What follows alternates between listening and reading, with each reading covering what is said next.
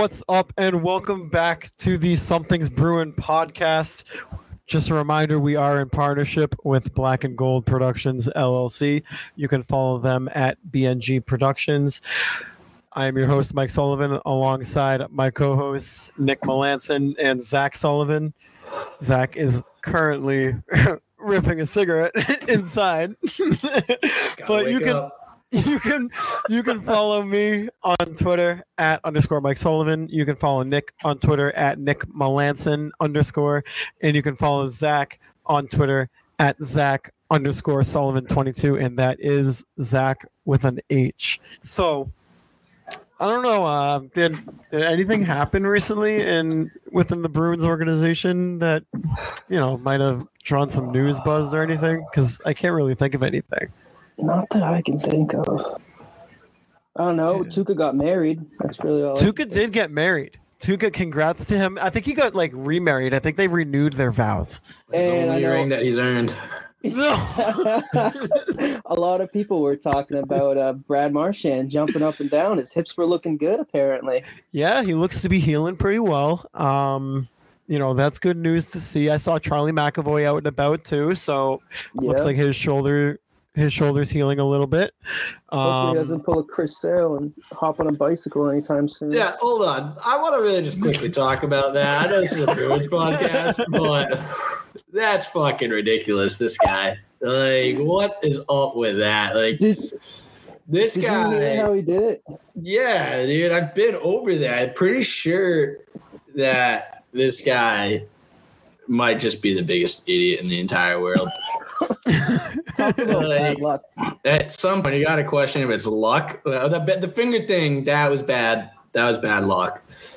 But the fucking breaking your rib cage throwing and this, and like, it obviously must have like snapped out because he had to get surgery. It's just like Do you, something. do you believe that he broke his rib throwing? No. How, how do you break I don't rib? believe that at all. I was actually listening to Felger and Mazz today, and uh, Mazz brought up a, a point where he's just like, he's probably doing something stupid because he did it at Florida Gulf Coast. He was probably doing something stupid, throwing BP to the kids or something, and he got a line drive thrown ripped back at him and hit him in the chest because he's dude. He, he checked into the boards and their ribs don't break. Yeah. like, but like, other than other than that, I mean, I can't really think of anything else. Like, oh, wait a minute. Bergeron and Krejci got signed. They're back on the team. Oh, I forgot. Oh, you know why that story got buried? Because Chris Sale broke his wrist. Yeah. They're back. They're back. Patrice Bergeron is back as your number one center. David Krejci is back as your number two center. Charlie Coyle, three center. Extremely friendly deals. Extremely friendly deals. Bergeron's at two and a half with with bonuses. Um, Another gift to Sweeney. another Krejci's at one mil, and I could not be more excited for the season. I don't know about you guys. I know Zach. I don't know how Zach feels still, but I mean, you have three I solid lines I of still scoring. think we're. I I think we're like a good team now. Like, I Yeah, wasn't we- gonna call us a good team and debate on any hypotheticals until something like that happened. But I don't think we're any. I don't think we're crazy better than last year. I think we're still like a good team that can make the playoffs because we made the playoffs with ease this year. Um, there wasn't there, there was a lot of breathing room to get into that that uh, seating. And then when you hear Krejci and Haula, you obviously think Krejci's a lot better. Way better. Well, I was looking into it when I heard he got signed because I was just like, all right, so like, because Haula had a pretty good year last year. Like, what's the like, what's the improvement that we're getting here? And well, that was Haula's best season of his career too. Uh, yes, and Haula only played. Uh, uh, Haula played uh, 78 games in the last season. Krejci had he, he only played 51. They finished the same amount of points, 44 points. Haula was able to get 18 goals though, and Krejci only got eight. And I, I, I just wonder one, can Krejci get his goals going again? Uh, it, like there was a lot of factors in at play. Like that second line wasn't really that good until Taylor Hall got there. Um, he'd only played 51 games, but he also is going to be a couple years older than that season. He just played against like it's professional hockey, but it's not the NHL. The talent's not like as good. So, you know, what type of creature are you getting? What are you bringing to the table? Is it really going to be that much better of an upgrade than Haula? The only way I can see it being something that makes a huge difference for us is that he becomes more. We get more of a playmaker on that second unit, and the two guys on that line become better than they were with Haula. That was going to be my point. So think about this. So David Pastrnak is now going to be playing with David Krejci. Is So that he's- what's happening? Because I heard, Yes, I yes. heard that's what they think is going to happen, but they there is still speculation they might keep the perfection line together. I mean, nobody really knows other than Jim I think it's just too much talent on one line. It does it, like it just makes you very top heavy. what the perfection line? Yeah, Yeah, no, it does. You definitely. I mean, this gives you way more options for secondary scoring. Like, like you said, like David Krejci's a playmaker. Like, yeah, maybe he'll definitely get more than eight goals, but he's. It- will he definitely though? Like is- Yeah, it- yeah. it- I would bet anything that he gets more than eight goals. That's you- come on. I mean, you would hope, right? You would hope, and he's like it's proven in his career he gets more than that. But Yes. like I said, he's a little older and he's been playing lesser competition. Is he is he going to be able to transition back into the NHL and score a lot of goals again? I, I still think he'll always be a playmaker. Yeah, and and but if you think about it too, like he has Pastrnak on his right, and then he has Hall on his left. Those are two natural goal scorers, and then you got yeah, he's older. He his game might have regressed a little bit back home, but he's still. You know, he's still got the vision to make passes, and now you got an elite goal scorer, in David Pastrnak, on your right, and you got a stud left winger in Taylor Hall. And Hall's those, the only guy on our team that's won an MVP. So Yeah, that's so there's a lot of talent over there. yeah, There's a lot of talent over there. But you're talking about two guys who are probably going to be putting in a combined 50 goals, and then you, then you add in, and and that's with Erik Haula, and then you add in David Krejci, who we've seen as a playmaking specialist in the past. You put him in the middle of those two guys. I think that I Where do you think his points end up then? Krejci. Yeah, how many of those are goals? I'm gonna say he gets 18 goals, and he puts in somewhere between 50 and 60 assists. I think he's gonna sniff 80 and maybe just break 80. I really do. I kind of with you on the goals. I think he gets around 15 goals, right? Like I think he definitely gets an uptick in goals. Uh I feel like I'm saying more like 40 to 50 points. Like I think 70 his ceiling, 60 is his. But you think like even playing in that second line role, and he's definitely gonna get power play time. Like you, you still think he only gets somewhere around like 25 to 30 assists with those guys on his line? No, I think it's like around 40 or 50 assists. So he'll at like 60 or 70 points. Okay, so we're we're relatively close then. We, Well, we 45 to 55 assists and 15 goals. That's what I think he'll be around. all right, and would you be happy with that season? Yeah, I mean, I don't care what he does as far as goal scoring, as long as he gets it around 15. I mean, it's not a lot of goals, but if he gets up there, I don't care what he does. If he has 60 assists, 55 assists, like that's awesome. And then, I mean, if he has 45, that's still a good amount. So, Yeah, and I mean, especially with Krejci, I mean, looking at if he's on that second line with who was it the Czech line with Zacha and Pasta, he's never. I would played with love a- that. Me too. He's never played with a goal scorer like Pasta before. The guy can go out and get you fifty.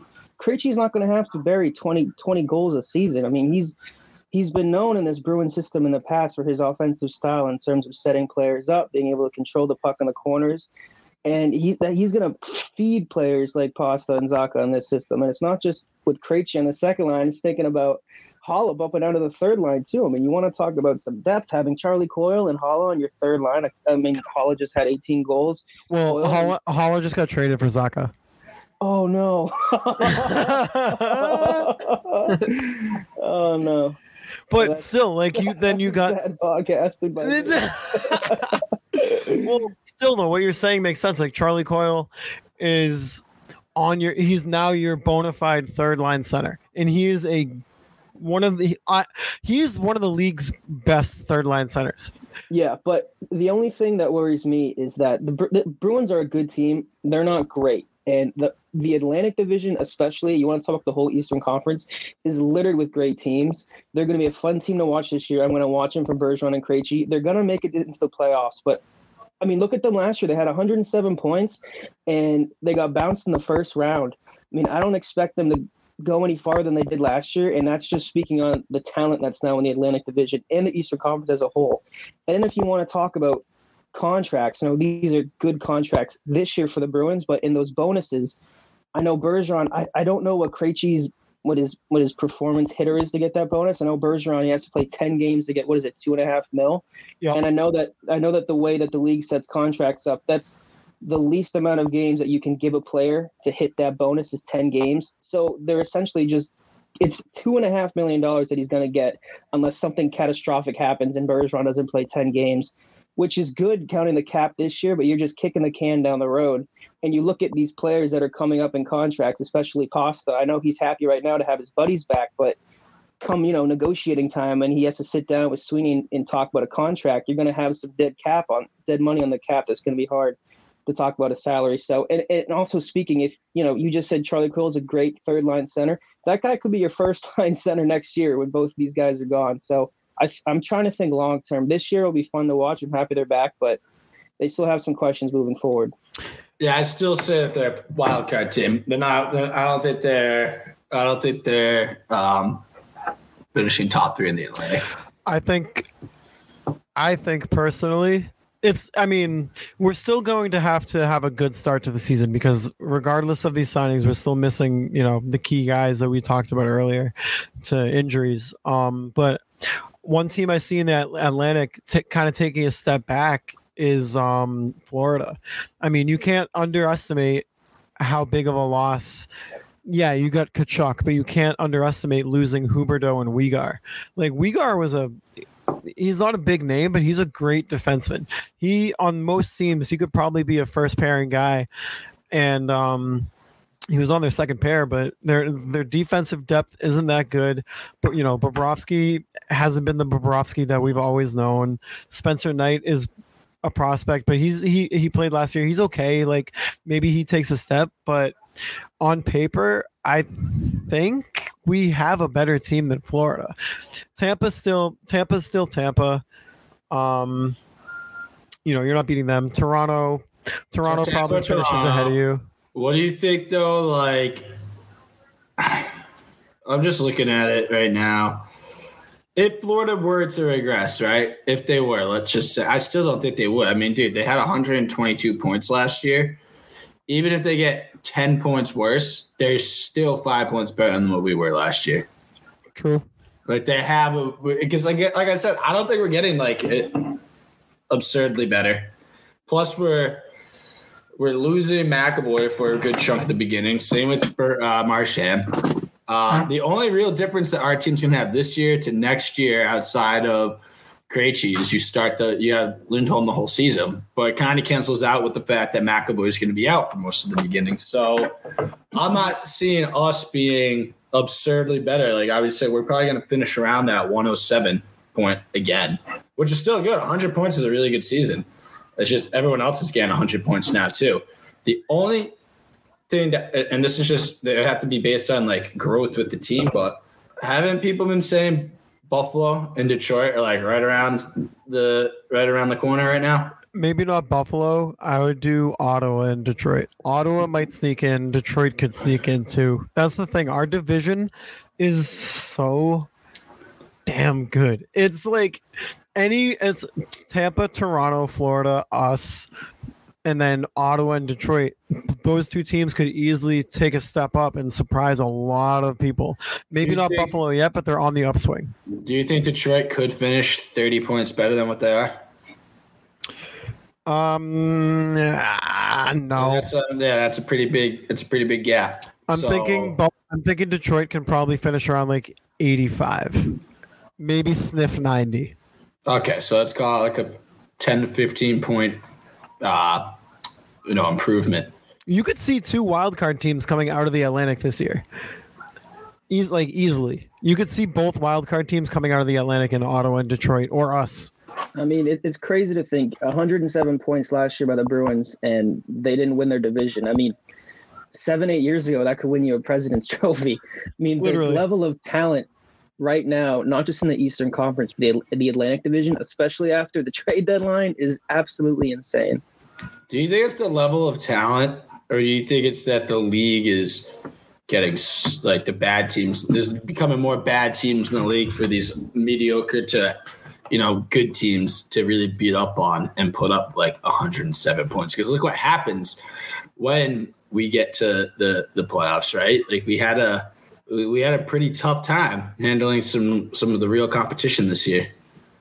I would say it's uh I would say it's more talent in the league, honestly, because you could probably pick 25 teams in the NHL with at least like two guys who are legit bona fide studs. Even if you go all the way down to like I don't know, a team that didn't make the playoffs, uh, Vancouver. They they still have Brock Boeser. They still have uh, Conor Garland, um, Quinn Hughes. Like, uh, they're like still like good players on that roster. But then you get to the bottom teams like in Arizona, or you get to a team like I mean, this year Chicago is going to be so bad. Chicago might be worse than Arizona, to be honest with you. Yeah, especially they ship out Toews and Kane in the middle Yeah. of the season. They're going to like. There's no. There's no point in keeping them. We they know. Like everybody knows they're in a rebuild. Why? Why would you ever keep a guy like Kane or Toews? Like How many Get years them do you think Toews has left in the league? probably like three. And do you think they're all three good years? No, I think maybe one decent year and then two just kind of like a farewell tour kind of type thing. you know what I mean? What about what about Kane? What Kane, yes, Kane's still Kane's still unbelievable What do you think What it would about- take to get one of those guys out of Chicago? for us. No, just in general. Like, a, what do you think? Like a starter and two prospects and a pick? I would say, yeah, probably like a first or second line forward or first and second pairing defenseman, a, a first round pick, and then probably two good prospects. Would you do like Jake DeBrusk? I don't know who our two prospects is. Or not like we have a lot of them, but You could go Lysell and Lohrei. all right. And then it's not like we do anything with first round picks. Would you do that Just ship out and get Kane in here? With the team as it is right now, Because then you're also getting this. I wouldn't. I mean, he's obviously not what he used to be, but he's still a really, really good player. Now you kind of have a cornerstone to build forward with. I mean, he might not be a center, but well, he's still old, but I think if well, you you keep talking about a retool. Like if you want Right. a retool, that's the type of guy you get because you can't. If you want to do a rebuild, like, you're not getting you're not retooling with young players that are going to be around for ten years because that means you're shipping off like really good chips and right, you kind of you and- use like Patrick Kane as an emphasis to like a Pastrnak and a Hall and guys like that. I guess I uh, that's tough. I guess I would do that because right now you're looking at your window. Literally, we have about this is the last year for our window. Well, because what I'm saying is, yeah, exactly. What I'm saying is, it's a trade for now and the future, right? So now you get Patrick Kane up there, either on your first line, or you move Krejci back up. I mean, uh, Pastrnak back up and put him down with Krejci and Hall.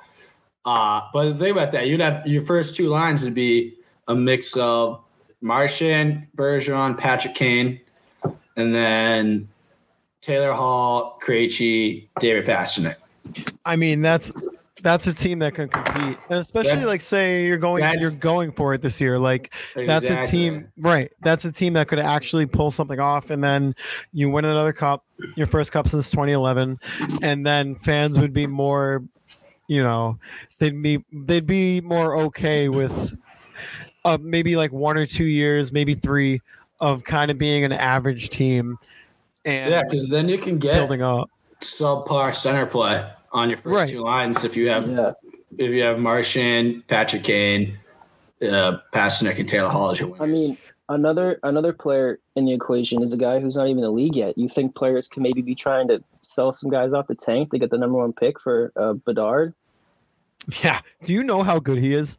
Well, I think that's kind of what Chicago's doing here. That's that's what they're hoping for. if, if if Chicago's trying to build this young nucleus, then why does the Kirby Dach trade make any sense? Or the DeBrincat trade. like Yeah, those are the two guys it- you want to keep. It's Chicago.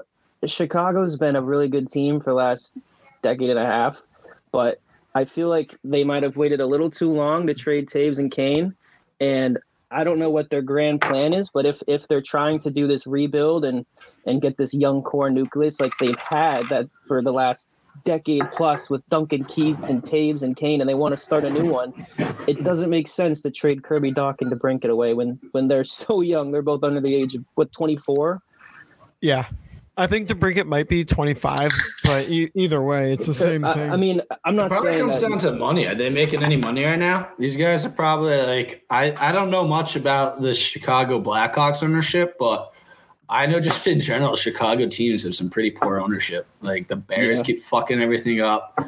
the the Cubs like had that one good year and then they let all their core players go because they didn't want to pay them. one trade uh, deadline. Yeah, and then um, the White Sox. I mean, they're they're making the effort to go all in, but their ownership's putting Tony La Russa as the the. so I was like, wh- what's? And I know that the Blackhawk ownership is like kind of stupid. They had that whole thing with the uh, that Yeah, kid, the- and they didn't handle Yeah. that good at all. So it's just like maybe they're one of those. Maybe right now they're more worried about you know the bottom dollar, and they're like, hey, you know what? If we're not winning at all right now, I don't want to be shelling out money to DeBrincat and hey, yeah. I know our ownership may not be the best, but at least we're not the Chicago Blackhawks right now. I don't know. They got three cups. Everything what, comes what, at a what's price. the situation like? Do you know? I wasn't sure if you had it in front of you or not. The Blackhawks? Yeah, I know. I'm just going up pure speculation. Is that why they don't want to? They don't I can believe it. I- guys? I know Patrick Kane has a huge contract. I, know him and Toews are like ten mil a year, guys. I think. Yeah, Let's yeah, but it back up. especially especially if if you have enough teams that are that are vying for that number one pick, there could be a flurry of guys like that that find themselves in the trade deadline. Come, Patrick Kane Kane's time for and it. Jonathan Toews each make ten and a half million a year. yeah, that's- Yeah, and right right now with the moves they made with moving DeBrincat and Dach, they have ten million dollars in cap, and I they're not even gonna spend it. Like, So they, could we they- even bring tanking. in Patrick Kane at that number? no? you have to ship off some money. Feligno. My bad. Foligno. he said he said Foligno. Yeah, maybe that's a guy you could package Felino and Ullmark for. I mean, dude, Chicago is trying to tank. Take Foligno. He's not gonna help out at all. Yeah. Yeah, I'm looking on first here, round and their goalie's Mrazek. Ullmark's Yeah. better than him. Way They're gonna better. get the first overall pick. Oh my Dude, they might have like 20 points by the end of the season. Like they might have 10 wins on So it. if They're you so did- bad. If you did the Bruss, Yes, yes. Uh, Felino, and uh, Ullmark, that money gets pretty close. And if you can have Yeah, someone on long term IR, I you I like think you can make it happen. and you can and you could put um or not put you could have Chicago retain some of that salary too. I'm sure they would have no problem doing that. I mean, Kane only has one year left on his deal. But we're looking at then it. from- Chicago could ship off Ullmark for something else on top of it. They could. This is I- this is the biggest hypothetical ever. yeah, I was gonna say we're looking at this from the Bruins' point of view, but they would absolutely get a better trade offer from Yeah. some other team. oh, true. Nick Foligno, Ullmark for Patrick Kane. no, no, Jake DeBrusk's in there. Dude. Oh no! Yeah, no, that's a hun- we're oh my god, we're the Kane to Boston. That's the theme of this podcast. Patrick Kane to Boston for Jackson. Let's Stidham. make it happen, dude. I love Patty Kane. in a seventh round pick. Yeah, No, honestly, I know I know Buffalo's in on him because they want to try to bring him Yeah, home, but they said I'm- we're not trading for him. We'll just sign him next year. I'm not even gonna lie to you. Just as a hockey fan, I would love to see Patrick Kane in Buffalo. I know that's not the biggest thing for the Bruins. That would definitely hurt. But just as a hockey fan, I think Kane and Buffalo would be so sick. That would I be would give it- so cool. three months before he requests a trade out of Buffalo. No, they're the ice, dude.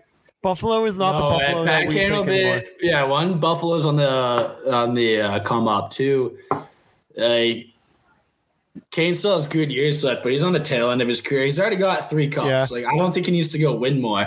And he's a booze bag. And Buffalo, I know. I, like, I heard I heard Buffalo is a fun spot to like drink. It, it might Is be it like it's not like all big and nightlifey. Well, apparently it's a really fun spot to drink, and it's his hometown. I can I see was- him being I was like, gonna say, I think, I think we've all seen the Jack Eichel pictures when he was hammered at that party with no shirt on. At BU. yeah. Yeah. Oh, Yeah. Poor guy. So. So yeah. hang on. So what do you guys think? Like, so Zach, I know you said you don't even see us finishing top three. You think we're a wild card team. You still think we're I- I still- think we're a wild card? I think we're probably in the same spot. We're, taking that. We're taking that seven seed. I don't see Florida dropping off that much. I mean, it's possible. Like an organization like Florida and just who Florida is, it, it's definitely Right. possible with losing, you know, a couple of their better players. But you know, they brought back a really good player, and they had 117 points last year. So it's like you're asking them to really, really drop off for them not to be one of those top three teams. I mean, I think I think our division finishes. I think Toronto wins the division next year. I think No. Toronto wins the division. I think Tampa comes in second, and then I think it's a flip flop between Boston and Florida for number three. And Then then get rich betting Toronto. I, I you wouldn't- no no you don't. But I wouldn't put. I wouldn't give Toronto anything there. I wouldn't bet him to get out of the first round. no no chance. I mean, I think I think Florida I think Florida is still going to be a really good team. I'm with Zach. I still think they're going to be a top three seed, especially Spencer Knight. I think this is a big year for him. Guy who was a top ten pick. I mean, uh, usually right around year three, year four is when goalies start really pit progressing and towards their peak. And a guy like Spencer Knight, I mean, he was a huge prospect. He's a guy who you're expecting, who the Florida Panthers are expecting to be their goalie the future, guy who can more than dependent between the pipes and save you a few games or two more than that. So I think the loss of Huberdeau is huge, but you know, adding Tkachuk and if Spencer Knight can progress and become the goalie that you know everybody thought he was supposed to be entering the draft, I think that this could be a huge year for Florida. Do you think if he were to get better too, right? If he were to be, if you, if he proved that he is a guy that you could, you know, ride into the playoffs, do you think that gives them a chip to get better at the deadline with Bobrovsky and trade him off and get even better with? Because having, you know, I mean, two Wait. goalies is not trade Spencer Knight or trade Bobrovsky. Barbosky. Oh, I can Spencer see- Knight. oh, if yeah. Spencer Knight proves that he's, you know, you can ride him into the playoffs, and now you get a chip with uh, and you can go and get some other impact player for your first or second line D or um, you know forwards, and then they get even better. Yeah, I can see that. I can see them if if Spencer Knight, you know, plays up to his potential, then I can definitely see them moving on from Bobrovsky. That clears up a lot of space for them. Bring in like with the trade, whatever they make in in a trade, they'd obviously bring in, you know, some kind of backup goalie and then you know, maybe throw a pick in there too and get a pro or not a prospect. Um get like a pro- they would probably go for defense, honestly. They would probably go for another defenseman. But yeah, I can 100% see that. Yeah, like It's what if uh like I, I was gonna say like Toronto's always looking for a goalie, but you probably wouldn't do an inter division trade. So, but you go look out west, and two teams that you know are kind of always rotating their goalie situation or don't have a super strong goalie situation are the Avalanche and the Oilers. They could use a guy like him, right? At the deadline, if let's say for the Avalanche, they're not playing as well as they did last year with Kuemper gone, and they're like, hey, we want we want someone that we can depend on. That's a little bad because I don't know who they got, but it didn't make enough noise for me to know that he's that good. So they could go out and they could get someone like that over and uh, from Yeah. And, I mean, there's another big hypothetical, but I mean that's all we got in the offseason. yeah, yeah. I mean, I mean, Edmonton j- did just bring over Jack Campbell, but in my opinion, I don't think Jack Campbell's like he's he's just he's just average. Like he's not really gonna give you much. Like people kind of, you know, people people build him up to be this number one goalie because you know obviously he played in Toronto, so he's getting the media buzz, and but like if he was here, I know we would hate him. Like he was just average. Well, we Like, hate all our goalies here. This is true. We This really is an do. anti-goalie podcast. Except for Jeremy Swayman. Everybody loves Swayman. Yeah.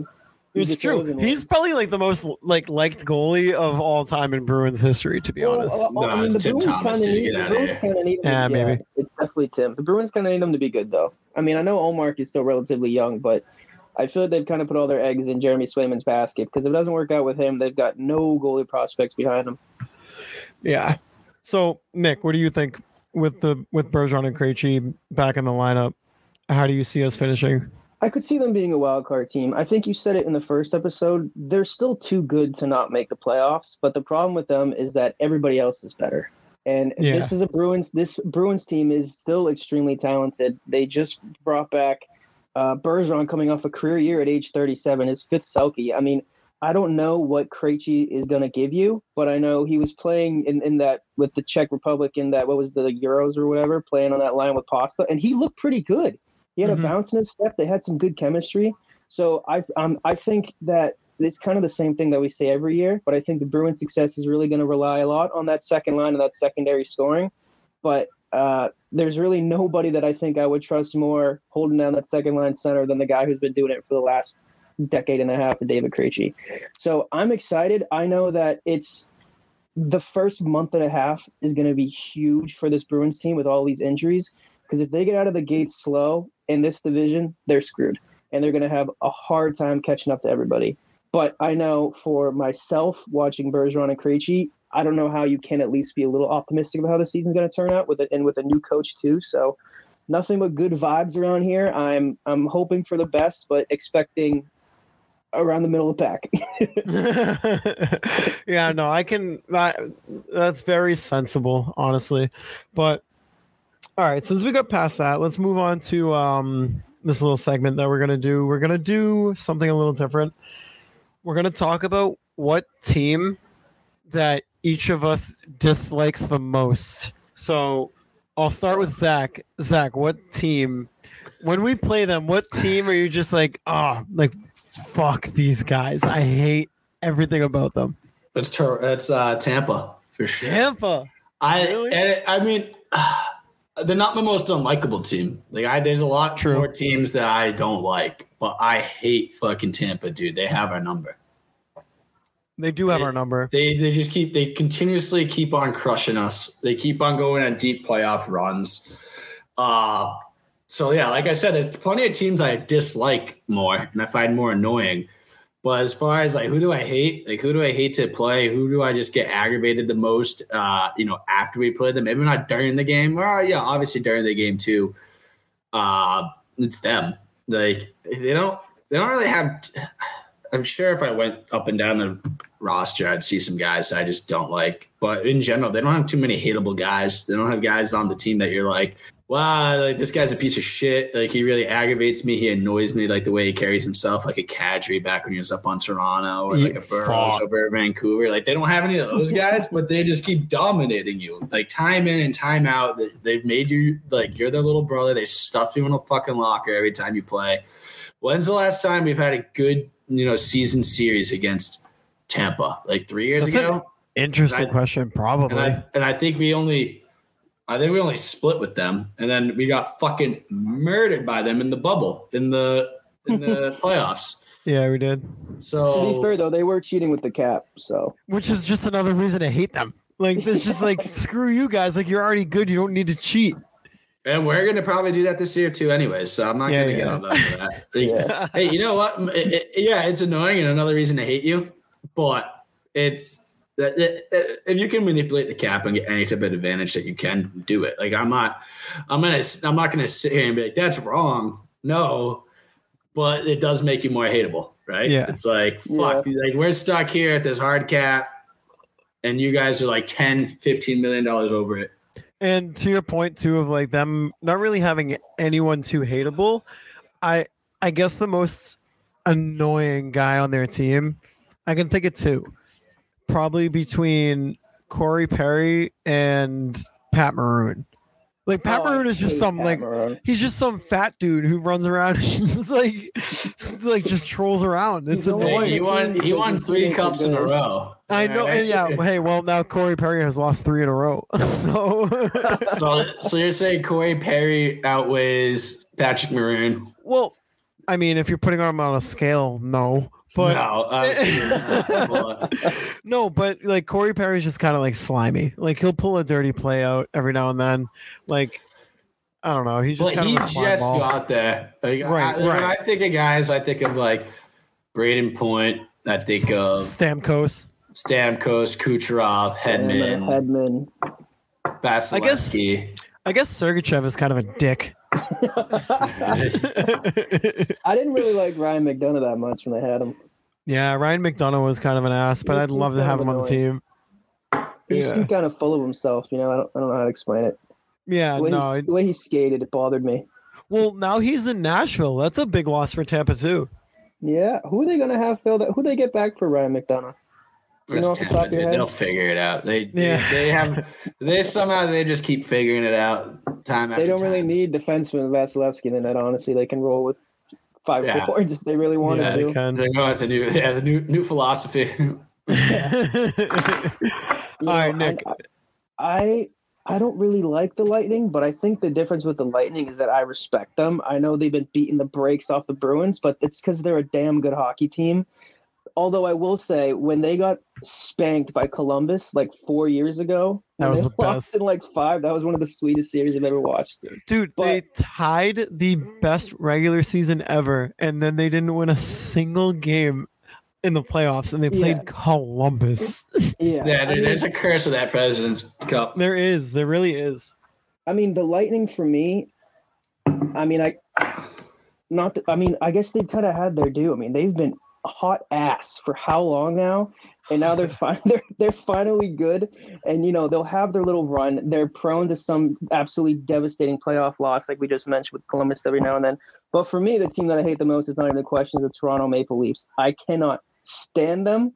I can't stand their front office. I can't stand their team. Can't stand their fans. I was going to say like- they're fans of the you don't like worst. the cross sports here, but I've never seen a team so closely resemble the Dallas Cowboys than the Toronto Maple Leafs. They haven't won since the 60s. Every year they're claiming it's their year. They keep on getting spanked by the Bruins. They can't make it past the first round. Auston Matthews is on the cover of NHL like every freaking year. Mitch Marner bothers me. I didn't like Dion Phaneuf. I didn't like Joffrey Lupul. I hated Nazem Kadri. Their fans, we talked about it last episode, are, are my favorite moment and one of my favorite moments in life, regardless of the sport, was that game seven comeback. Just to see the look on their fans' faces. I was probably on Twitter for four hours after the game, just searching up Maple Leafs fans to see to watch their tears. I hate Maple Leafs fans, and also the fact that they they've they've been a Bruins division rival now for the last decade plus. The Lightning have been good now for six, seven years, but the Bruins have been a thorn in the Maple Leaf side since we were kids. And to watch them over and over and over again, the Maple Leafs get to the top of that hill just for the Bruins to kick them back down, it brings me the most irrational joy. And I cannot stand anything related to the Toronto Maple Leafs. You know what? You you know that video when we when we had that game seven comeback in 2013. You've obviously seen the video of those like the Leafs fans who had that camera set up in their living room and they're watching the game and and it's like a three minute compilation of just all the goals and how how excited they are and then yeah, yeah, yeah. scores and they're all like ah that's okay Yeah. and I then mean, I Bergeron watched- scores uh, or Horton scores and they're like oh no and then Bergeron scores to tie it and it's just silent and it's I watch every Bruins game for them to win. I watch every Maple Leafs game to watch them lose. I cannot stand them. They are so annoying. And it's it's become kind of comical with people around the league because everybody just knows, yeah, you know, Toronto's due for 100 plus points, but it doesn't matter who they play. They're not making it out of the first round. And every year they prove us right. It's amazing. That's It's why I don't hate. Toronto because I just wait for them to piss down their leg and I'm good. And it's, No, it's hilarious why- every time. That's why most people wouldn't hate Toronto, but then they're fans. And they make Yeah. every excuse in the book. They could they could have 130 points and then shit down their legs lose to like a freaking eight seed or whoever the hell it is. And their fans will make some excuse. They'll say we'll be back next year. Whatever it is. Whenever they lose to the Bruins, they always say, Oh, it's because this player is hurt. Oh, it's because the refs are on payroll. And they always blame the refs. sucks. it's always something. I mean, I'd And be a miserable little twat too if I lived in Canada. But like I, I Not a fun like- place. I feel like you know, especially like when we were real young, you've kind of been programmed to hate the Montreal Canadiens, but it's not even fun anymore because they just suck. Like, right. there's, there's no, at least for the Maple Leafs, you know, there's competition. Bruins play the Lightning, you know, they're probably going to get their face stomped in. But when the Bruins play the Maple Leafs, you know it's going to be a good game. You know it's going to be back and forth. Unless it's the playoffs, you know the Bruins are probably going to win. to your point about Montreal. I was gonna say. S- No, Ten yeah, years ago, I hated it. Yes. God, that was the team I hated the most. Dude. And they're calling Yeah. nine one one because Chara knocks some fucking. Yeah. dude. I, I, that's what I was gonna say. Ten years ago, it would have been Montreal because if you remember, before that playoff series in 2011, when you know we beat them in seven, there were I think either two or three games where there were literally like three or four line brawls every game, like legitimate line brawls. Like I Mm. remember the one we we beat them like like eight to three or something like that. We pounded their faces in all game. Uh there was one um I think it was Horton who threw a hit on Hamrlik and the dude just like laid down on his stomach and there's that infamous Jack Edwards call where he's like he's like Hamrlik goes down as if shot. Get up! Like guys, like even like even the media hated them. Like it was the it was it was almost to like a to to it was almost to a Red Sox Yankees level hatred back then. But with that being said, I can't, I can't pick I can't pick Montreal right now because there really is no rivalry. Like they stink. Um you know, so I I'm gonna kind of go off the board here a little bit because my original pick would have been Toronto, and I think that's most people's pick too. But I'm gonna go and say the Carolina Hurricanes. I hate Carolina, and it mainly goes it, the oh my it's so annoying like it's just it's like not even really a hatred it's just like the little brother who's trying to like get involved in everything and it's like dude like shut up like just just play the game like you don't need to do all this extra stuff like god their social media is so annoying their fans have their fans have no idea like what real hockey fandom is they're they're all just like oh they're just so annoying dude Hey, they showed out though for that playoff series. yeah, they did. But Yeah, guess what? did. In two in two years, when they stink again, they're gonna they're gonna go root on They're, whatever. They're I gonna mean, move who. to a different city. Yeah. like yeah, literally. Like they they'll forget about what hockey is. Like I'm gonna just watch Gamecocks fucking college basketball. yeah, like oh, they're just so they're like. I understand. Like yeah, the fan base is growing down there, and that's a good thing. But like, y- know your place. You you suck. I hate you. Like you're so annoying.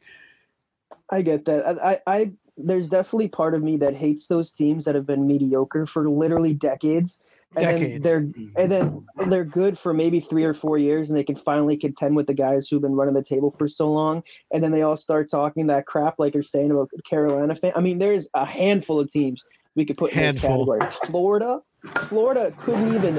I said a couple episodes ago they had more people working the games than they did fans. And now that they're good, and, and Florida Florida fans come out of the woodwork, like you live in Western Mass, you're not a Florida Panthers fan. I will It's say though, that drives me crazy. I will say Florida Florida fans themselves haven't really annoyed me. Maybe it's because like They don't there really just yeah, there really really isn't that many of them. But like Yeah, like they don't annoy me as much. It's just like the oh god, the Carolina people just get, shut up. But okay, so yeah, so Zach had Tampa, Nick had Toronto, hell yeah, and then I had Carolina. So now we'll move on to you know what we'll we'll do round three of our uh of our Oh, of our. Bruins fantasy. So really quickly, I'm gonna go through the the the first and second round teams. So right now, Zach, I'll do Zach's team first. First line forwards: Lucic, Bergeron, Samsonov. Second line forwards: PJ Axelsson, Joe Thornton, and Jaromir Jagr. And then he did not take a fourth defenseman. He took a third line center. He took Tyler Seguin. So right now, Zach has three defensemen, and those defensemen are Brad Park, Charlie McAvoy and Adam McQuaid, with goalies of Tim Thomas and Jeremy Swayman. For myself, Pretty I have- team. It's rounding out to be a pretty It's good a- team. I'm gonna. I think your team is like a fan favorite team. I think, and like you know, everyone loves everybody on your team. I think this team can make some noise. You could definitely make noise. I just don't know how how well you'd play against, especially Mel's team. Mel's team is really good. But I'm gonna go through my team now. Um, I have Marchand, Esposito, and O'Reilly on the first line. I have Nathan Horton, David Krejci, and Ken Hodge on the second, with defensemen of Bobby Orr, Zdeno Chara, Mike Milbury, and Dit Clapper. with with with goalies of Tuukka Rask and Jerry Cheevers. And then to go to Nick, Nick has Middleton, Neely, and Oates on his first line. Cashman, Sanderson, and Bucyk on his second. And then at D, he has Eddie Shore, Ray Bourque, Torey Krug, and Flaman. Flaman. Flaman with goalies of Tiny Thompson and Andy Moog. So now we'll do the third round. And it starts with Zach. So Zach is gonna have the first pick. Johnny Boychuk. Oh, you! I was. we Oh, need ah, was planning Do on we need taking a it. third goalie? No, no, no, just two. All right, cool. Johnny Boychuk, that's a good pick. I was devastated when they traded him. Oh, I thought that was a terrible move. I did. I too. honestly, at the time, at the time, I thought moving because I know it's to like cap reasons. I thought moving Chara might have been the play, just because how old Chara was and how many years left Boychuk had. I mean, as time played out, it you could have made it, either one would have probably been the right move, and honestly, keeping Chara probably was the better move. But like when it happened at first, I was like, why are we trading him when this fucking old ass guy is making like nine mil right now? dude. I don't know if you would remember this, Zach, but Nick, you might. Do you remember when, like, almost every night I would tweet out hashtag trade Chara? Yes, I did, and I would, Dude, always tweet back at dude. and call you an idiot. Yes, I was I so remember about that. moving he used to Chara. be like, he's a traffic cone. He can't do shit. Yeah, like, Are you kidding me? The guy's got a nine foot reach. He just he doesn't have He to. doesn't have to move. you can put him Yeah, on my- ice and just spin him around in a circle. Yeah, my opinion on him leaving had nothing to do with his talent. It had everything to do with his age. I was just like, this guy's probably not going to be good for that much longer, and he ended up being Yeah. pretty pretty good all the way Yeah. up to like 40. honestly, That's what I thought too. About because like Boston sports always had like your pillars. Like Pats had Brady, Celtics had I guess you could say Paul Pierce, uh, Sox had Ortiz, Bruins had Chara. I think of the four, I was probably the least upset when Chara went because it, Yeah. like you said, I think it was his time to go. it was Not probably just past his talking- time. Not just talking age, but money wise, and then he was also kind of stopping like Carlo and McAvoy from coming up and playing together. I they kind of had a log jam there at the defensive position. I think it was his time to go. Definitely agree with that. All right, so I'm gonna go with my second pick now, or not my second pick. Jeez, my first, my first pick in the third round, and I'm gonna take Mark Savard. Ooh. Mm, okay. So Savard is my third line center. All right, Nick, you got two picks in a row here, kid. All right. My first pick, I'm gonna take Phil Kessel. Oh, oh, Throw him there on the right wing. Honestly, forgot all about him. I, I, they just tweeted a picture or posted a picture on Instagram the other day. His rookie photo with the Bruins. I put it on my IG story. I was like, I saw, yeah, I saw that. I'm like, I'm gonna save this for, for when we do the draft in a couple days. Um, and then my next pick, I need a defenseman. It's gonna be a bit ironic because I've done a lot of complaining about him on this show, but I'm gonna take Don Sweeney. Hey, maybe we can pull him down into the, on the ice and out of the office. The team might get better. Let's see here. I'm gonna go with. You know what? I'm taking number 44, Dennis Seidenberg. Oh, I was thinking about him. That's a I good was pick. gonna take him, but and then I, I have actually someone else I'm gonna take right now. He's in the the hockey skates Hall of Fame. He's got some weird ass skates. I do not really care for this person as a player or you know a teammate or whatever you want to call it, but as talent goes, it's undeniable. Dougie Hamilton. Oh, that shit! I should have taken him. uh, Damn it! and then uh, who do I get to go play with? Fucking Seguin up there in that third line. On that third line. Yeah, you already have your center. Dude, I have nasty centers. Yeah, no, your your lineup down the middle is pretty good. Did you already take Recchi? Nope. I'll take Recchi. All right, that's a pretty. I was thinking about him honestly. All right, I am gonna go kind of Zach's route. and I'm gonna take my fourth line left winger right now. I'm taking Mr. Shawn Thornton. Uh, every team needs an enforcer. Oh yeah, I mean he can dump the puck in too. So hell yeah. And he's Yeah, got always- a mean, a mean backhand toe drag.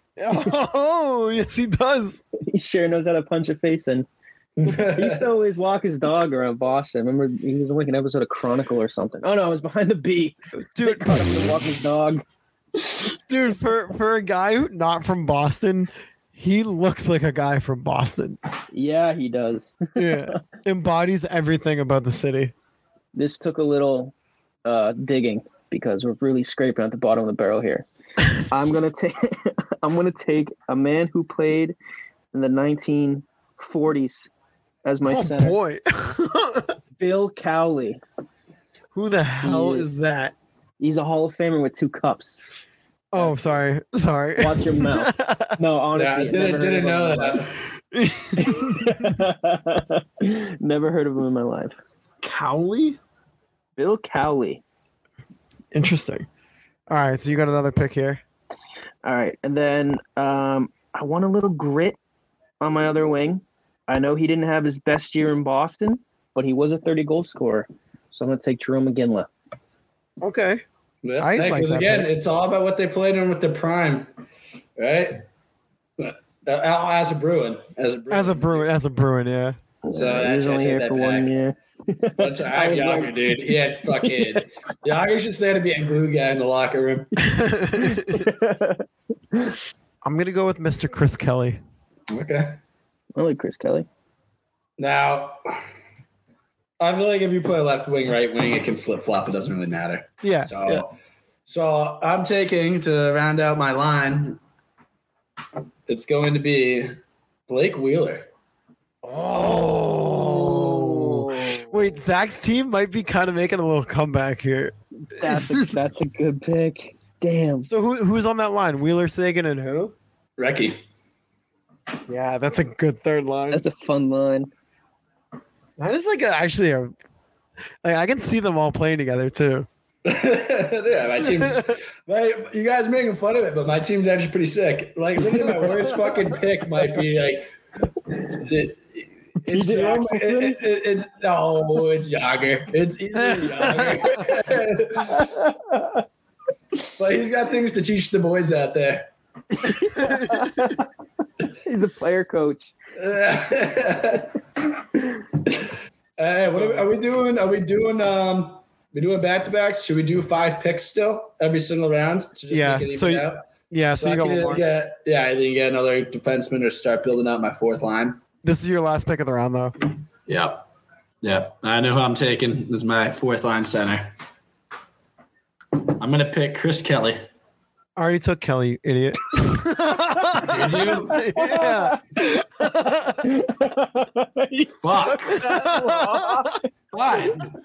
Oh. You know who I did like? All right, I'm not going with the center. I'm going with the I'm going with the right wing. Glen Murray. I don't know if you guys remember Oh. him. He, no, was, that's a good pick. he was fun in the video game. So yeah, I'll take a, I'll take Glen Murray. All right. So that's Zach's last pick in this round. So I have the next pick. Cannot believe this guy is still on the board. People are probably screaming at us that we haven't taken this guy yet. Who is it? There's no way that there's someone this good left on the board. I'm taking right winger David Pastrnak. He's still on the board? Yeah. Yeah. Huh. I thought Yeah, people are yelling at us. I'm drafting a guy from the 40s. David Pastrnak is still there. I, I just took fucking Glen Murray. I gotta have David Pastrnak. I'm going. I need another defenseman, and we've already drafted quite a few good ones. So I'm going to draft a guy who's on the Bruins right now, who I'm hoping is going to have a great year. He had a good season for the Bruins after the trade deadline, so I'm going to be adding Hampus Lindholm to my team. Interesting. I mm-hmm. kind of I like it. I Him and don't. Don Sweeney. Yeah, I don't. Ugh. That line doesn't scare me. Neither does your first line. hey, listen. As my until the team progresses, yeah, you're a deep. you got like four first lines to fucking take down on my team. Zach, I don't know what your draft strategy was, but somehow your first two rounds were so bizarre, but then this round was phenomenal. I don't get it. I don't get it. I build. I build with the heart. Should we just so go that's fourth pretty good. round? Should we just bang out the whole thing? Because they're kind of like in a weird spot right now where we all just have like one Let's extra guy like hanging around. Honestly, Yeah, let's just finish it up. all right. Yeah, let's just finish up the fourth round. All right, so we're doing rounds three and four in this episode. So And our so teams Mel's are going to be complete. Mel's got to pick. Gets to pick again. Yep. So wait, wait. Let me. Um. So we need to pick what four guys now, right? Two. Because I know I need two forwards. I need two defensemen to build out my fourth line. So we have four picks left. I think you need three defensemen. Yeah, yeah, because you skip you you picked uh four forwards for the second round one. Because you're the you're defenseman short. Oh no, no, no! I'm wrong. He needs he needs one more. He has he has Park, McAvoy, Boychuk, McQueen, and Hamilton. So he just needs one more. One more Oh. defenseman. One more defenseman. You need Two a left winger and a center. Yep. I Okay. need a left winger, a right winger, and a defenseman. Mel needs his defense is set. You just need a fourth line, Mel. All right. Okay. With my first pick in the fourth round, I'm going to be taking a winger who I totally forgot played for the Bruins when the Art Ross while he was here. That is Brad Boyes.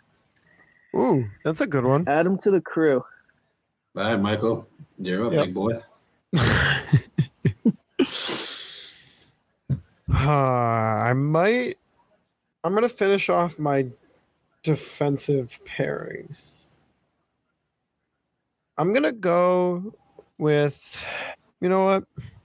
I'm taking Andrew Ference. Oh, okay. Okay. I like that for you. Thanks, man. You're welcome. All right. And we could have taken them already, so if we did, fuck me. But I'm taking Taylor Hall. Oh, Oh, that's a good pick. that is a good pick. All right, back to back, Zach. All right. And then I'm finishing out that line You need a center. Carl Soderberg. Interesting. I don't, Soda. I don't know. I don't know. All right. What's wrong with that? He played fine for us. It was between him and Gregory Cam- Actually, no, yeah, scratch that. I'm taking No, no, no, Gregory no, no, no, no. You No, already I'm doing it. I'm doing it. Damn it. Hey, pick wasn't in. Taking Gregory Campbell. Get fucked. Damn it. Now I got to think about. Damn it. All right. Well, that Carl Soderberg's on the board. yeah, no, he was he was gonna go undrafted on mine. Um, all right, so I need a third line left wing and a fourth line right wing. So I'm gonna go on my right side. I'm gonna go with Mr. Danny Paille, Oh, Merlot line. sorta. You should you should. bump I him up to would've. I would have had it if friggin' Zach didn't take Campbell. If I just kept my mouth shut about Carl Soderberg, I would have had it. but you didn't. no, I didn't. I'm an idiot. Hey, also, I just I just want to pick up on one of my last picks. Is Taylor Hall's MVP season the most random MVP season of all time? So oh, random, yeah. dude. It's just Kind like of where He wasn't even close to leading the league in points that year, just because New Jersey was a dumpster fire the year before he got there.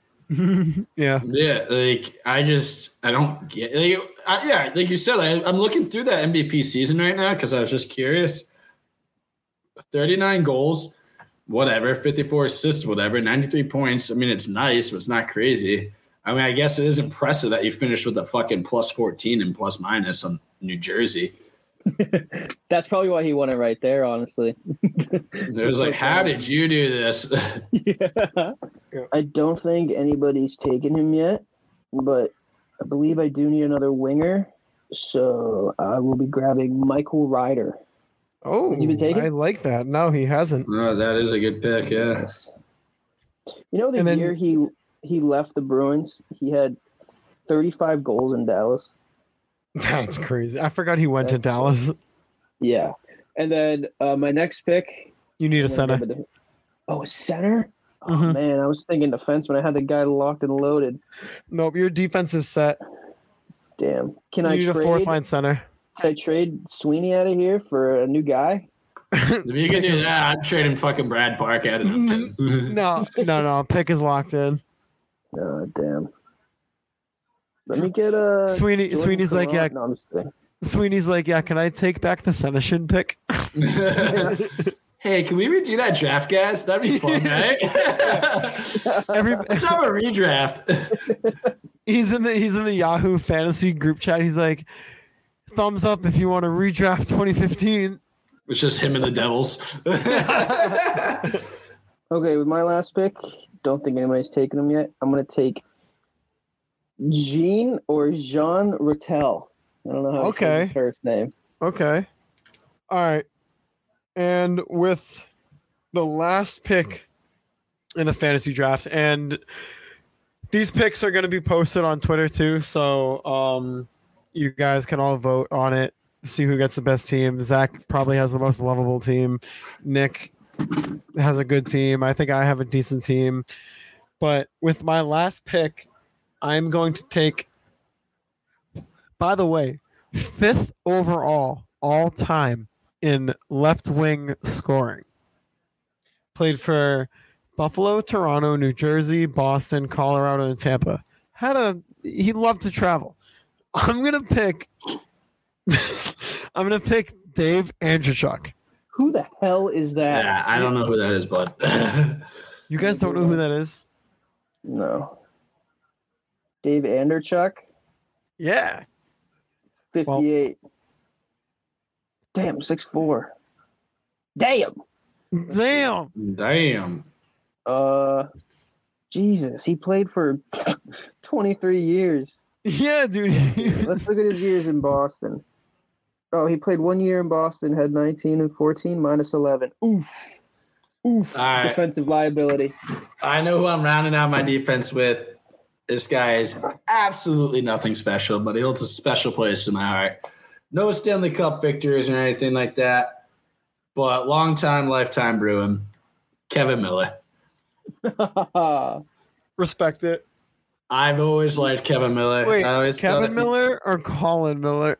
Kevin. Kevin Miller. I thought if Kevin Miller could stay healthy, he would have been a pretty uh, important part of what the Bruins are trying to do. I feel like he would have been Kevin Miller's career, just like the way that he played and you know his style. He, if he never really got hurt, I think he would have been pretty similar to Johnny Boychuk. Uh, I thought if he stayed healthy, he was going to be. I, I don't want to say like a cornerstone because that's fucking Right. out of proportion. Definitely like, not. Like I think he would be. He would be a stable part of what the Bruins are trying to do for a few years. Yeah, he's like that physical guy that the Bruins have always had on defense. He's just block shots, physical, gritty. Kind of reminded me of Seidenberg. Yeah, that too. Mm. One of He those used to two guys. Destroy people. Oh if, my if god. he if he skated into somebody full speed, you're watching a murder because he, Yeah. if, if he dropped the gloves, he could smash somebody's face in, and he he didn't do it often because he would always get himself hurt. But he was a lot of fun. He honestly he reminded me a lot of uh, Dougie Glatt from Goon because the guy would just put his put his body on the line for like a, a third period. It could be a third period up four against the last place Senators, and this guy's laying out to block a shot. He's he's throwing guys in the corner. He always played balls out until the end of the game. I always loved Kevin Miller for that. I, I do want to throw out an honorable mention. Someone I was thinking of putting on my team, and I probably, I if I could replace Jagr, this is who I'd replace him with. Because he had a 30-30 season with us. He's nothing special. He's kind of a dweeb, but he, he, he was a solid. He's a solid player. Loui Eriksson. okay. All right. All right. Yeah, you're He scored right. 30 goals. He had 33 assists in his last year here. Like he wasn't he wasn't a bum. I mean, he wasn't physical though, so like he would turn the puck over a lot, kind of like what I get on uh, Pastrnak for. But I would I like mean- my honor my honorable mention. I was hoping I had a winger left, but I didn't. I wanted to take Reilly Smith, the guy with the eyebrows. I used to. I, he was like the only player that I really liked that we got back in the Seguin trade. Really, I like Loui. Look at look at us taking the guys in the with the Seguin trade. I didn't. I didn't. I didn't really like Loui for the reason you said. I thought he was kind of a dweeb. I don't know. I thought. I thought he didn't really fit in well with with the Bruins. I thought he was honestly too similar to what Bergeron did, and I just didn't really think that there was that much of a place for him on the Bruins back then. But I Yeah, look at his Reilly numbers. He actually has some really good career numbers. Smith. Smith. Yeah, like nothing, nothing like you're gonna like when he retires, you're never gonna think of him again. But like Yeah. while he's in the league, 20 goals, 31 assists, 13, 27, not crazy, but 25, 25, 15, 22, not crazy. But then 22, 38, 19, 34, 27, 27. And then, yeah, his last couple years have been 14 and 11, 16 and 22. So nothing crazy, but like that's a solid player. That's that's a guy that's gonna find himself in the league for a very long time. Yeah, wasn't wasn't he? I know he at least had the A in Florida, but wa- wasn't I thought he was the captain before Huberdeau got it. I could be wrong though. I don't know. He left Florida like five years ago. Yeah, yeah, So- he left before they were good, but because right after, because I I was pissed when when they shipped him off for the Bruins. I thought because he was still relatively young, I thought he was going to be one of those guys that hang around for a while. You want to talk about random seasons too? Frank Vatrano, the fourth liner here, goes to Florida. What did he put up? Twenty four goals the season he got there. Where the Dude, hell he did that an- come from? Unbelievable season this year. Yeah, then he became he became a consistent like high teens goal goal scorer out of nowhere. I'm pretty sure in the playoffs at one point he was playing first line too, which is crazy. That's ridiculous. Fourth liner Yeah. for the bees.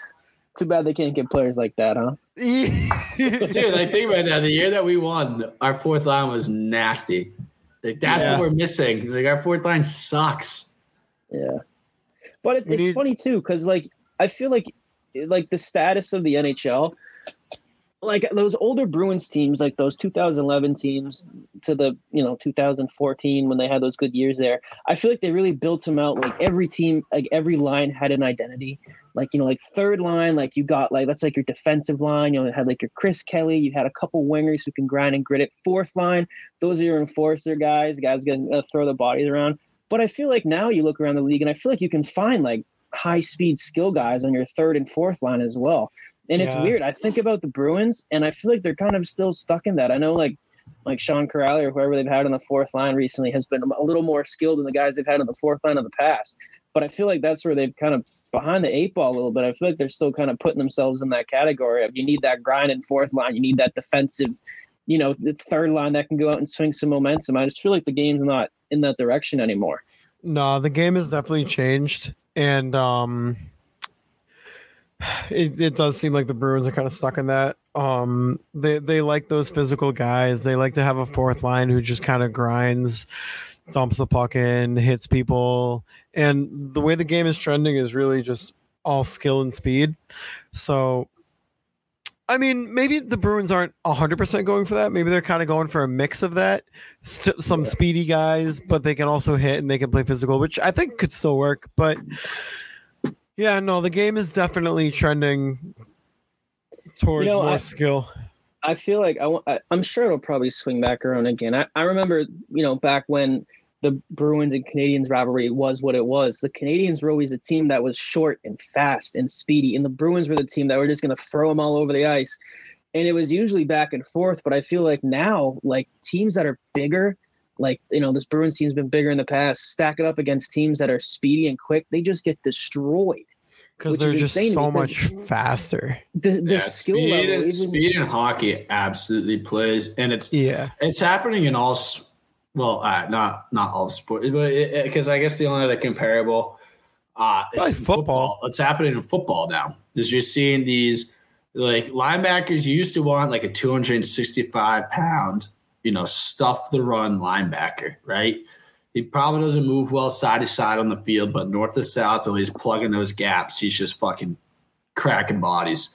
And now they really want, you know, speed guys, someone that can drop into coverage, someone that can go, you know, line to line and, you know, chase someone down because the offenses now are playing so fast and they're playing so uh, skilled that you, you like instead of running towards a you know 265 pound linebacker. They're drawing up plays where they get to run away from them, and then they can't catch up to them. Uh, and it's the it's the same thing with the uh, NHL. It's just like, hey, if we can move the puck faster than you can catch up to us, and we can skate down the ice quicker than you, you're you're, not going to be able to really play with us because you you you aren't really going to ever get possession of the puck and not going to be able to um, you know lay hits on us because you can't catch us. So, AKA Cale Makar just bomb rushing the puck from end Yeah. to end. I was I was gonna say a great example of that is is the defense of today's NHL. I mean, think of how many the if you were to look at the list of elite defensemen from ten years ago, I'm willing to bet that at least six or seven of the top ten are at least six three to six four or taller. It was always a big man's league. It was a big defenseman league. If you were big and you could skate, you were gonna be you were an elite defenseman. That's what every team wanted. And now the best defenseman in the league, Charlie McAvoy is six one. Cale Makar isn't a tall guy. Quinn Hughes isn't very big. Victor Hedman's a big dude, but like now it, you're kind of seeing the guard change where, where, like Zach was saying, it doesn't matter what position you're playing. You want somebody who's fast who can move the puck. I mean, can you imagine? Can you imagine like Zdeno Char just flying up the ice with the puck and like every shift? Like, no, He's six foot nine. He's dancing like He's a, a- ballerina. he's a ballerina. That's the best when he did that little spinorama. I think it was against Ottawa, but Do you guys like Jack Edwards? I love, love, love Jack Edwards. I love Jack love him. There's such a there's such a stark contrary between people who do like him and don't like him because I feel like as a Bruins fan, you either hate Jack Edwards or you absolutely love him, and there's really I'm no- actually completely indifferent on him. I love him. I think There- he's there's so funny. times where like I'm like, this is really a great call because you're Jack Edwards and because you're such a homer.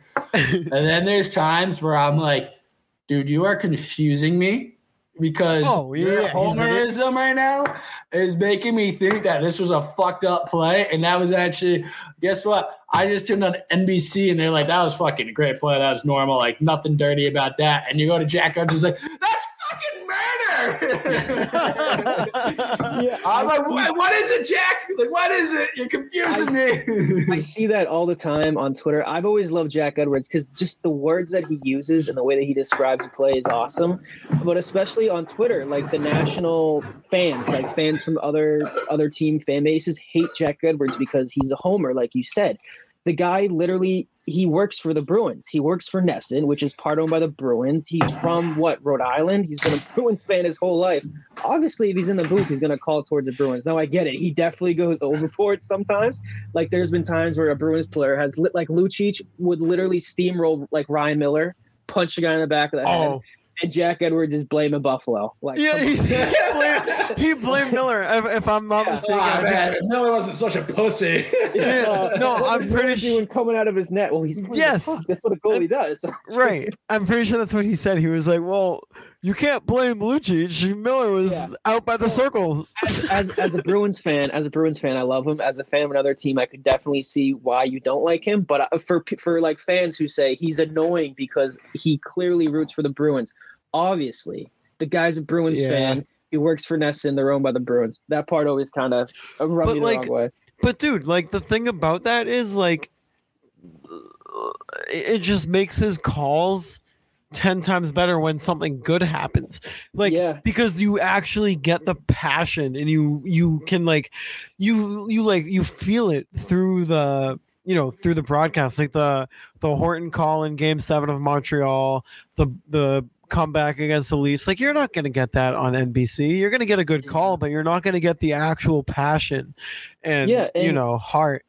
especially like like watching the game as a Bruins fan and seeing something like that happen, and Right. you just have like this body reaction. You don't know what to do, but the way that Jack Edwards can kind of sum it up Yes. so perfectly as a Bruins fan. The guy, uh, like, he's mastered the English language. I know we always joke uh, the name of our EASHL team is the Tumbling Muffins because that's the way that Jack Edwards would describe it, or a juicy rebound and Lucic just juicy chugging up the wing. I mean, there's nobody Dude, quite he like called I he was called shocked when I found out that he was a he was a Sports Center anchor. Yeah, That blew my old mind. clips of him. dude, he called he called Charlie McAvoy. I don't think there's any announcer in the world who would describe a, a person like this. he called Charlie McAvoy a bona fide stallion. Like what? like what, what do you what, what does that even like? I know what it means, but like how does that just come in your brain? during shower time? yeah. He's like, "Where's the stallion?" I just know Andy Brickley's up there confused as hell every time that Jack Edwards opens his mouth and says something like that. Andy Brickley is the perfect counter counter punch to a Jack Edwards because Andy Brickley is just kind of there as like an analyst and kind of like a just to break down the game. But then you literally have Jack Edwards in there who's he's like a fan. Like he's just Yeah, a yeah, fan yeah. in the booth. And A- Andy Brickley is like the yin to his yang. Like Jack would Yes. be over the top, you know. Oh, you know, how can you call that a penalty? And then Andy Brickley like, well, you know, he took his skate off and threatened to stab him or something like mm. that. Like it's like he's always the realist. And obviously, you know, an ex-player, a guy who spent time with the Bruins, he's always had good analysis too, kind of pulling back the curtain and taking us, you know, into the mind of a hockey player. I always appreciated that too. Yeah, no, it's just he's he's he's really good in the booth. I think I don't want to move on from them because I don't. I'm kind of afraid of who we'd get after. I like I love the Jack Edwards fucking- so it much. could be like NESN, dude. Yeah. Leave it to NESN to fuck that up. I think you I think you stick with them for a while. I like Jack Edwards a lot. Um, Is there talk about them going somewhere? No, we that just uh, yet yet another hypothetical from the all Celtics we got in the off season. Yeah. Oh, I can't wait for the regular season to start, dude. We'll we'll we'll be watching the games. We'll we'll start getting into it. We'll get into real talk, analyzing some games, analyzing the week, seeing what's actually working, what's not. So we're about an hour and a half in right now. Welcome back, Bergeron. Welcome back, Krejci. Can't wait to see what this season leads to. This was episode three of Something's Bruin podcast. I'm Mike Sullivan. You can follow me on Twitter at underscore Mike Sullivan. Nick Melanson. You can follow him on Twitter at Nick Melanson underscore. And Zach Sullivan. You can follow him at Zach underscore Sullivan 22. I'd like to remind everybody we are in partnership with the Black and Gold Productions LLC. You can follow them at BNG Productions on Twitter. And, you know, continue to reach out to us, continue to send us DMs, messages, you know, everything that you can do to incorporate into the show. We'd love to, uh, you know, add add the listeners into the program. It just makes it better. The more inclusive, the better. So, with that being said, oh, you know what? Again, me and Nick, we will stream on Twitch every now and then. Pretty, pretty, you know, Monday through Friday, uh, Monday through Thursday. We're pretty regularly, yeah. yeah, fairly regularly. We're on Twitch. We're streaming EASHL, our Tumbling Muffins Oh, team. oh, we got a side hustle without me. Yeah, you well, you don't have a PlayStation, and well, Yeah. NHL, the NHL series doesn't do crossplay. You have Xbox, like a weirdo. But um, before no, no, no, before we get before we get into that debate, we're gonna. So yeah, you can you can follow us on Twitch. Uh, you can find us at Tumbling Muffins. Um, our our logo is the same as the podcast logo, so it's pretty easy to find. Come in, you know, talk to us on the chat. You know, uh, mention what you want to hear on the podcast. Um, and yeah, come talk to us. So that is going to do it for episode three of Something's Bruin. I'm Mike Sullivan. That's Nick Melanson and Zach Sullivan. We'll see you next week.